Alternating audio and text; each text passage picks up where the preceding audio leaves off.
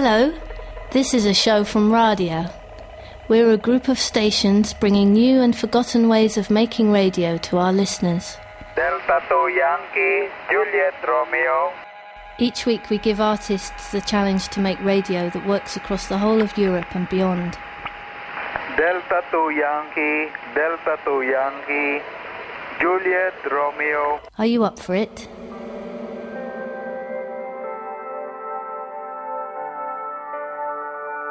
T E A F M. Recuerdo cómo oí hablar por primera vez de la radio. Fueron noticias irónicas de periódicos sobre un huracán radiofónico en toda regla, cuya misión era arrasar América. Pero, como todo, uno tenía la impresión de que se trataba de un asunto no solamente de moda, sino realmente moderno. Esta impresión se esfumó muy pronto, cuando nosotros también tuvimos ocasión de escuchar la radio. Al principio, naturalmente, uno quedaba maravillado y se preguntaba de dónde procedían aquellas audiciones musicales. Pero luego, esta admiración fue sustituida por otra. Uno se preguntaba qué clase de audiciones procedían de las esferas. Era un triunfo colosal de la técnica poder poner por fin al alcance del mundo entero un vals vienés y una receta de cocina, como quien dice a mansalva. Cosas de la época, pero ¿con qué objeto? Recuerdo una vieja historia en la que se quería demostrar a un chino la superioridad de la cultura occidental. El chino preguntó: ¿qué tenéis? Le dijeron: ferrocarriles, automóviles, teléfono. Siento tener que decirles, replicó el chino cortésmente, que esto nosotros ya lo hemos vuelto a olvidar. Por lo que a la radio respecta, tuve enseguida la terrible impresión de que era un aparato incalculablemente viejo, que quedó relegado en el olvido por el diluvio universal.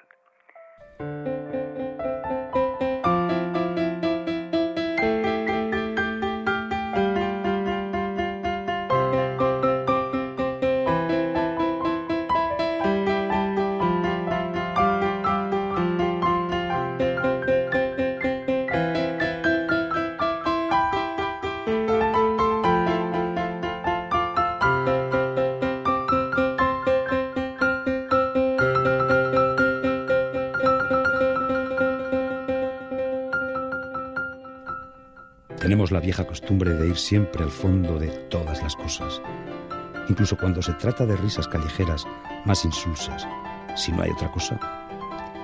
Hacemos un consumo descomunal de cosas cuyo fondo podemos examinar, y tenemos muy pocas personas dispuestas a renunciar a ellas en el caso dado. El hecho es que siempre nos dejamos dar en las narices por posibilidades. Estas ciudades que ven ustedes levantarse por doquier han cogido sin duda de sorpresa a una burguesía completamente agotada, gastada por hazañas y fechorías. En tanto esta burguesía les tenga en la mano, serán inhabitables. La burguesía las estima simplemente teniendo en cuenta las perspectivas que lógicamente pueden ofrecer. De aquí la sobrevaloración exorbitante de todas las cosas, y no solo de las organizaciones que encierran posibilidades. Nadie se preocupa de los resultados. Se ciñen simplemente a las posibilidades. Es un mal asunto. Si creyera que la burguesía ha de vivir todavía cien años, estoy convencido de que estaría cien años desbarrando a propósito de las inmensas posibilidades que encierra. Por ejemplo, la radio. Aquellos que valoran la radio lo hacen porque ven en ella una cosa para la cual pueden inventarse algo. Tendrían razón en el momento en que se inventara algo para lo cual se tuviera que inventar la radio, de no existir ya. En estas ciudades todo género de producción artística empieza con un hombre que va al artista y le dice que tiene un salón. Acto seguido, el artista interrumpe el trabajo que habrá emprendido para otro hombre que le dijo que tenía un megáfono. Pues la profesión de artista consiste en encontrar algo que justifique luego la construcción hecha sin reflexión de un salón megáfono. Es una profesión difícil y malsana al propio tiempo. Deseo vivamente que esta burguesía, además de haber inventado la radio, invente otra cosa. Un invento que haga posible establecer de una vez por todas lo que se puede transmitir por radio. Generaciones posteriores tendrían entonces la oportunidad de ver asombradas cómo una casta, a la vez que haciendo posible decir a todo el globo terráqueo lo que tenía que decir, hizo posible también que el globo terráqueo viera que no tenía nada que decir. Un hombre que tiene algo que decir y no encuentra oyentes está en una mala situación. Pero todavía está peor los oyentes que no encuentran quien tenga algo que decirles. Glück de Bertolt Brecht. Solange du nach dem Glücke jagst, bist du nicht reif zum Glücklichsein und will alles Liebste dein. Solange du am Verlorenes klagst und Ziele hast und rastlos bist, weißt du noch nicht, was Friede ist.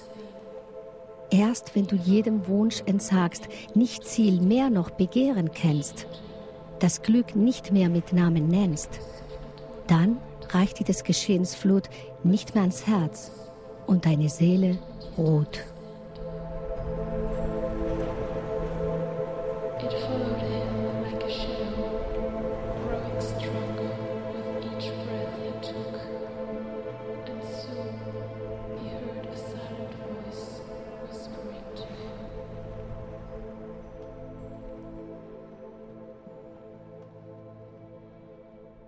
While he was looking for salvation, the only thing that he found was silence, pouring down on him like a heavy, warm summer rain.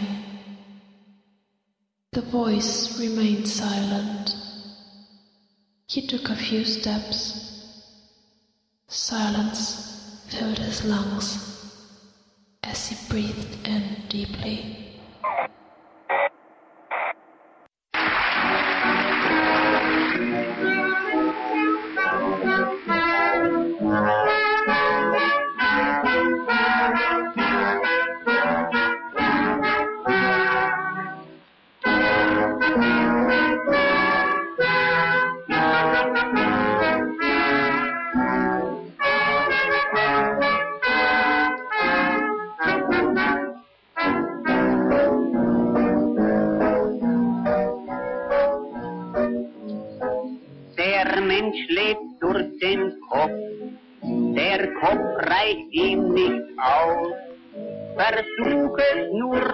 Deinem Kopf lebt höchstens eine Laus, denn für dieses Leben ist der Mensch nicht schlau genug.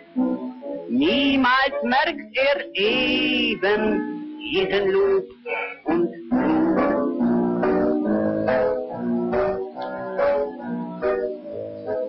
Ja, mach nur einen Plan, sei nur ein großes Licht und mach dann noch nen zweiten Plan, den tun sie beide nicht.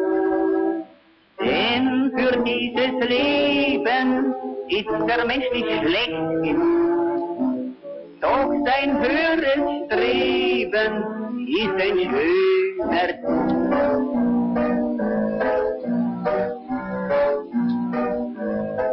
Ja, renn nur nach dem Glück, doch renne nicht zu sehr, denn alle rennen nach dem Glück, das Glück rennt hinterher. Denn für dieses Leben ist der Mensch nicht anspruchslos genug, drum ist all sein Streben nur ein Selbstbetrug. Der Mensch ist gar nicht gut, drum hau ihn auf den Hut. Hast du ihn auf den Hut gehaut, dann wird er vielleicht gut. Denn für dieses Leben ist der Mensch nicht gut genug. Darum haut ihn eben ruhig auf den Hut.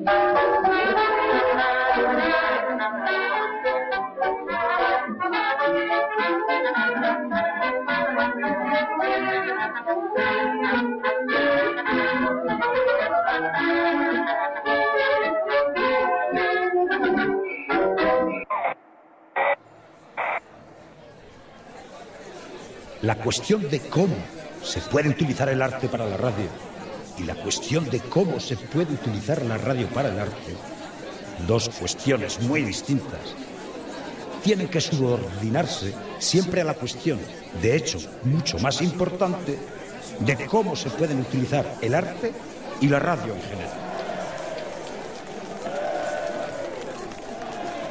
Esta cuestión se contestará, si tenemos razón, o nos la dan de la siguiente manera. Arte y radio tienen que ponerse a la disposición de fines pedagógicos.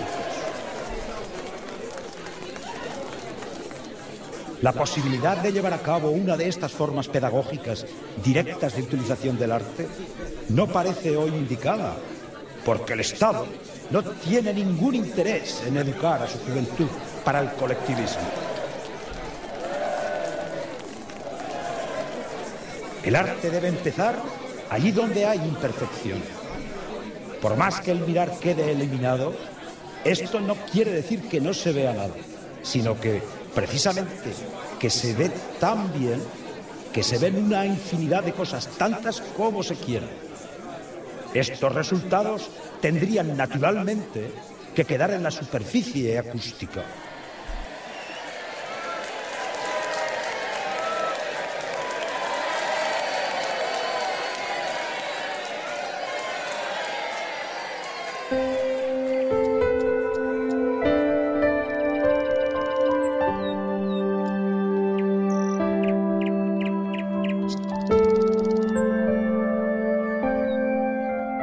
A la buena gente se la conoce en que resulta mejor cuando se la conoce.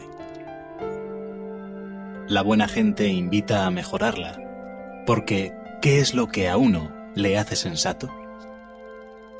Escuchar y que le digan algo. Pero al mismo tiempo, mejoran al que los mira y a quien miran. No solo porque nos ayudan a buscar comida y claridad, sino más aún, nos son útiles porque sabemos que viven y transforman el mundo. Cuando se acude a ellos, siempre se les encuentra. Se acuerdan de la cara que tenían cuando les vimos por última vez. Por mucho que hayan cambiado, pues ellos son los que más cambian, aún resultan más reconocibles.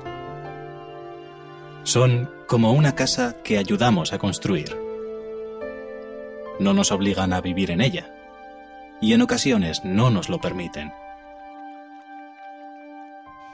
Por poco que seamos, siempre podemos ir a ellos, pero tenemos que elegir lo que llevemos. Saben explicar el porqué de sus regalos, y si después los ven arrinconados, se ríen. Y responden hasta en esto, en que, si nos abandonamos, les abandonamos. Cometen errores y reímos, pues si ponen una piedra en lugar equivocado, vemos al mirarla el lugar verdadero. Nuestro interés se ganan cada día, lo mismo que se ganan su pan de cada día. Se interesan por algo que está fuera de ellos. La buena gente nos preocupa. Parece que no pueden realizar nada solos. Proponen soluciones que exigen aún tareas. En momentos difíciles de barcos naufragando, de pronto descubrimos fija en nosotros su mirada inmensa. Y aunque tal como somos no les gustamos, están de acuerdo, sin embargo, con nosotros.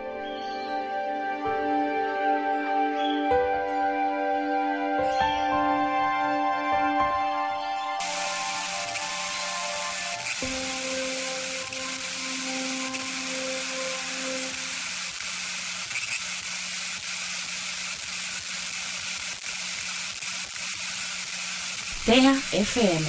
Desde un principio, la radiodifusión ha imitado casi todas las instituciones existentes que tienen algo que ver con la difusión de la palabra o del canto.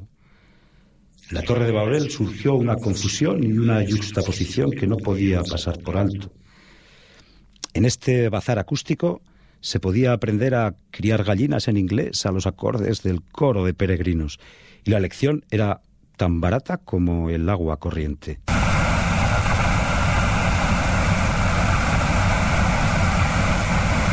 Fue la juventud dorada de nuestro paciente. Ignoro si esta época se ha acabado.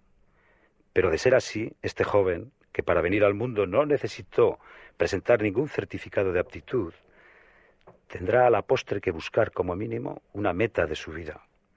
También el hombre, al llegar a la edad madura, cuando ha perdido ya su inocencia, se pregunta para qué está en realidad en el mundo. Y para ser ahora positivos, es decir, para descubrir lo positivo de la radiodifusión, una propuesta para cambiar el funcionamiento de la radio.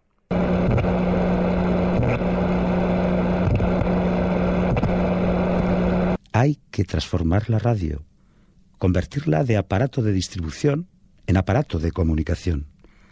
La radio sería el más fabuloso aparato de comunicación imaginable de la vida pública. Un sistema de canalización fantástico. Es decir, lo sería si supiera no solamente transmitir, sino también recibir. Por tanto, no solamente oír al radioescucha, sino también hacerle hablar. Y no aislarle, sino ponerse en comunicación con él.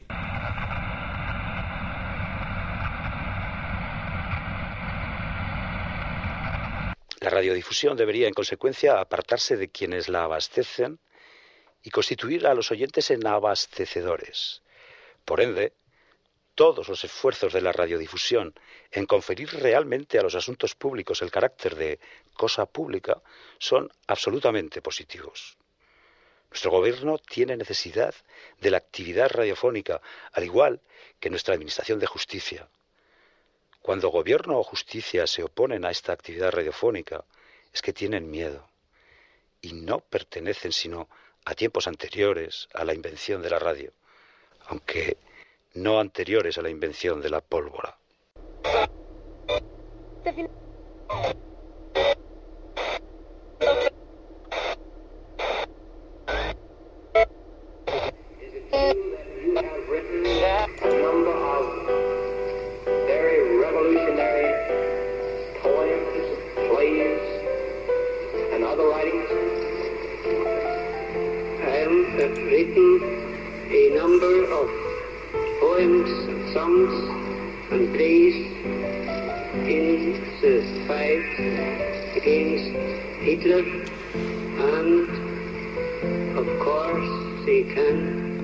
Bertolt Brecht nació el diez de febrero de mil ochocientos noventa y ocho en Augsburgo, Baviera, y se formó en las universidades de Múnich y Berlín.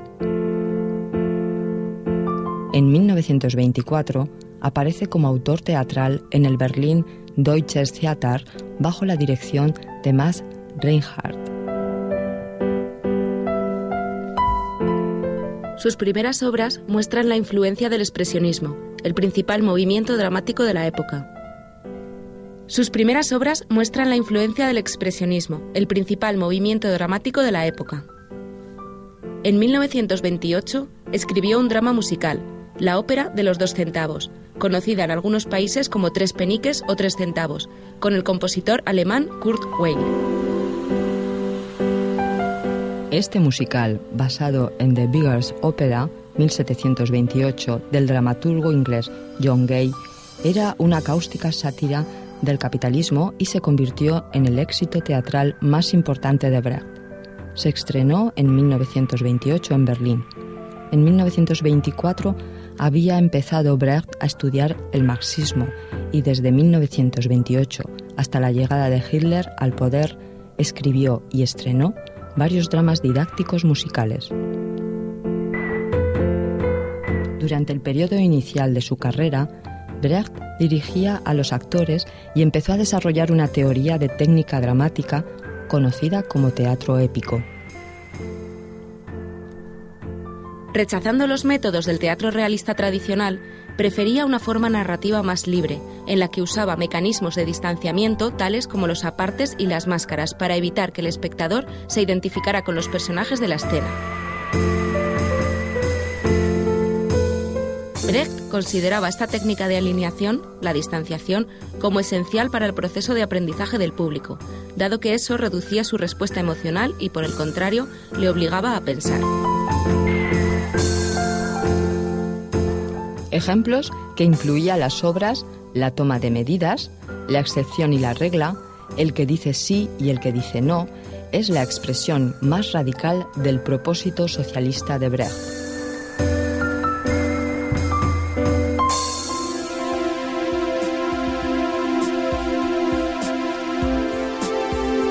A causa de su oposición al gobierno de Hitler, Brecht se vio forzado a huir de Alemania en mil novecientos treinta y tres, viviendo primero en Escandinavia y estableciéndose finalmente en California en mil novecientos cuarenta y uno. Fue durante esos años de exilio cuando produjo algunas de sus mejores obras, como La vida de Galileo Galilei, mil novecientos treinta y ocho a mil novecientos treinta y nueve, Madre Coraje y sus hijos, mil novecientos cuarenta y uno, que consolidaron ambas su reputación como importante dramaturgo, y El círculo de tiza caucasiano de mil novecientos cuarenta y cuatro a cuarenta y cinco.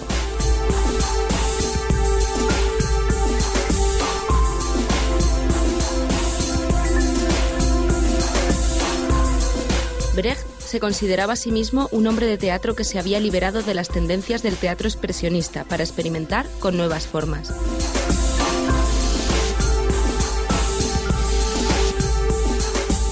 Quería mostrar que ese cambio no solo era posible, sino que era necesario.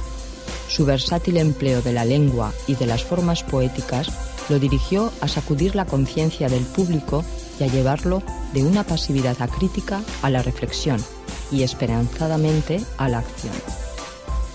En mil novecientos cuarenta y ocho, Brecht volvió a Alemania, se estableció en Berlín Este y fundó su propia compañía teatral, el Berliner Ensemble. Fue una figura controvertida en la Europa del Este, ya que su pesimismo moral chocaba con el ideal soviético del socialismo realista. A lo largo de su vida escribió también varias colecciones de poemas que con sus obras de teatro lo sitúan entre los más grandes autores alemanes. Murió el catorce de agosto de mil novecientos cincuenta y seis en Berlín.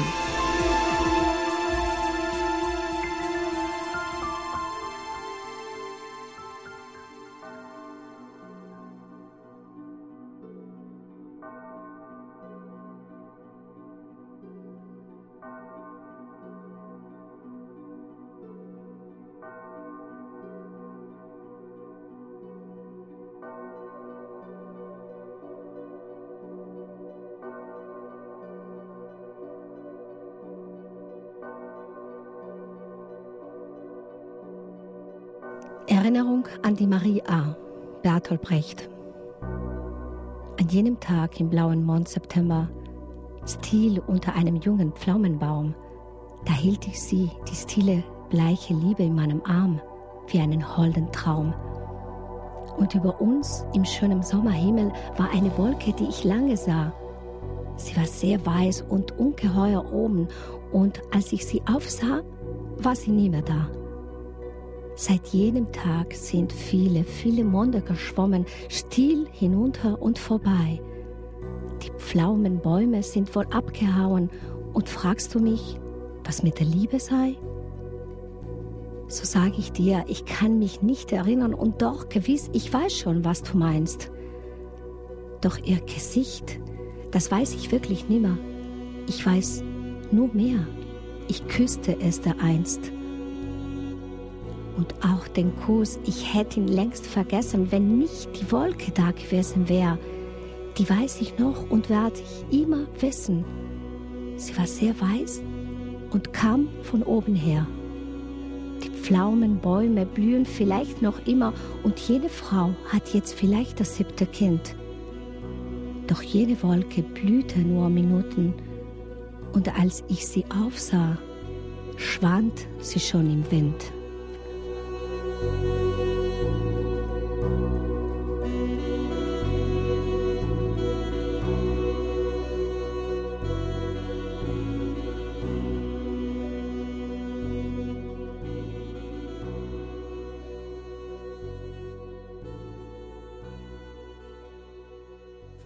den Großen dieser Erde melden uns die Heldenlieder.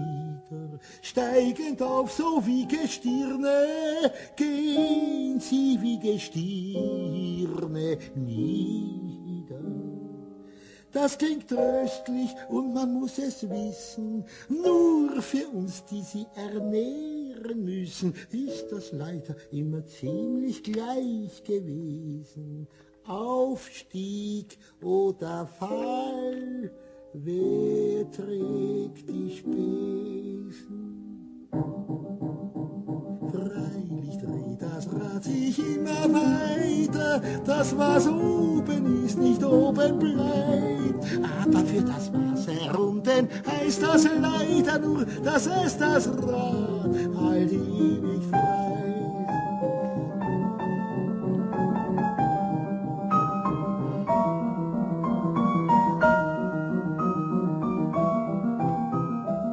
Ach, wir hatten viele Herren, hatten Tiger und Hyänen, hatten Adler, hatten Schweine, doch wir nährten den und jenen.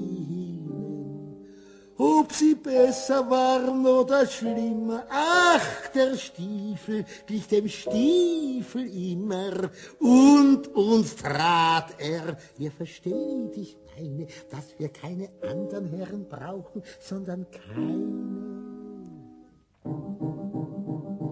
Freilich dreht das Rad sich immer weiter, das was oben ist, nicht oben bleibt.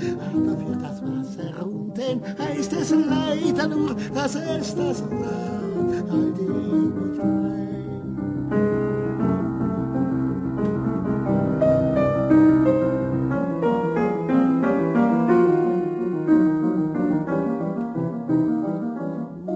Schlagen sich die Köpfe blutig um die Beute, nennen einander gierige Tröpfe und sich selber gute Leute. Unaufhörlich sehen wir sie einander grollen, unser Fleischen. Einzig und alleinig, wenn wir sie nicht mehr ernähren wollen, sind sie sich auf einmal plötzlich völlig einig.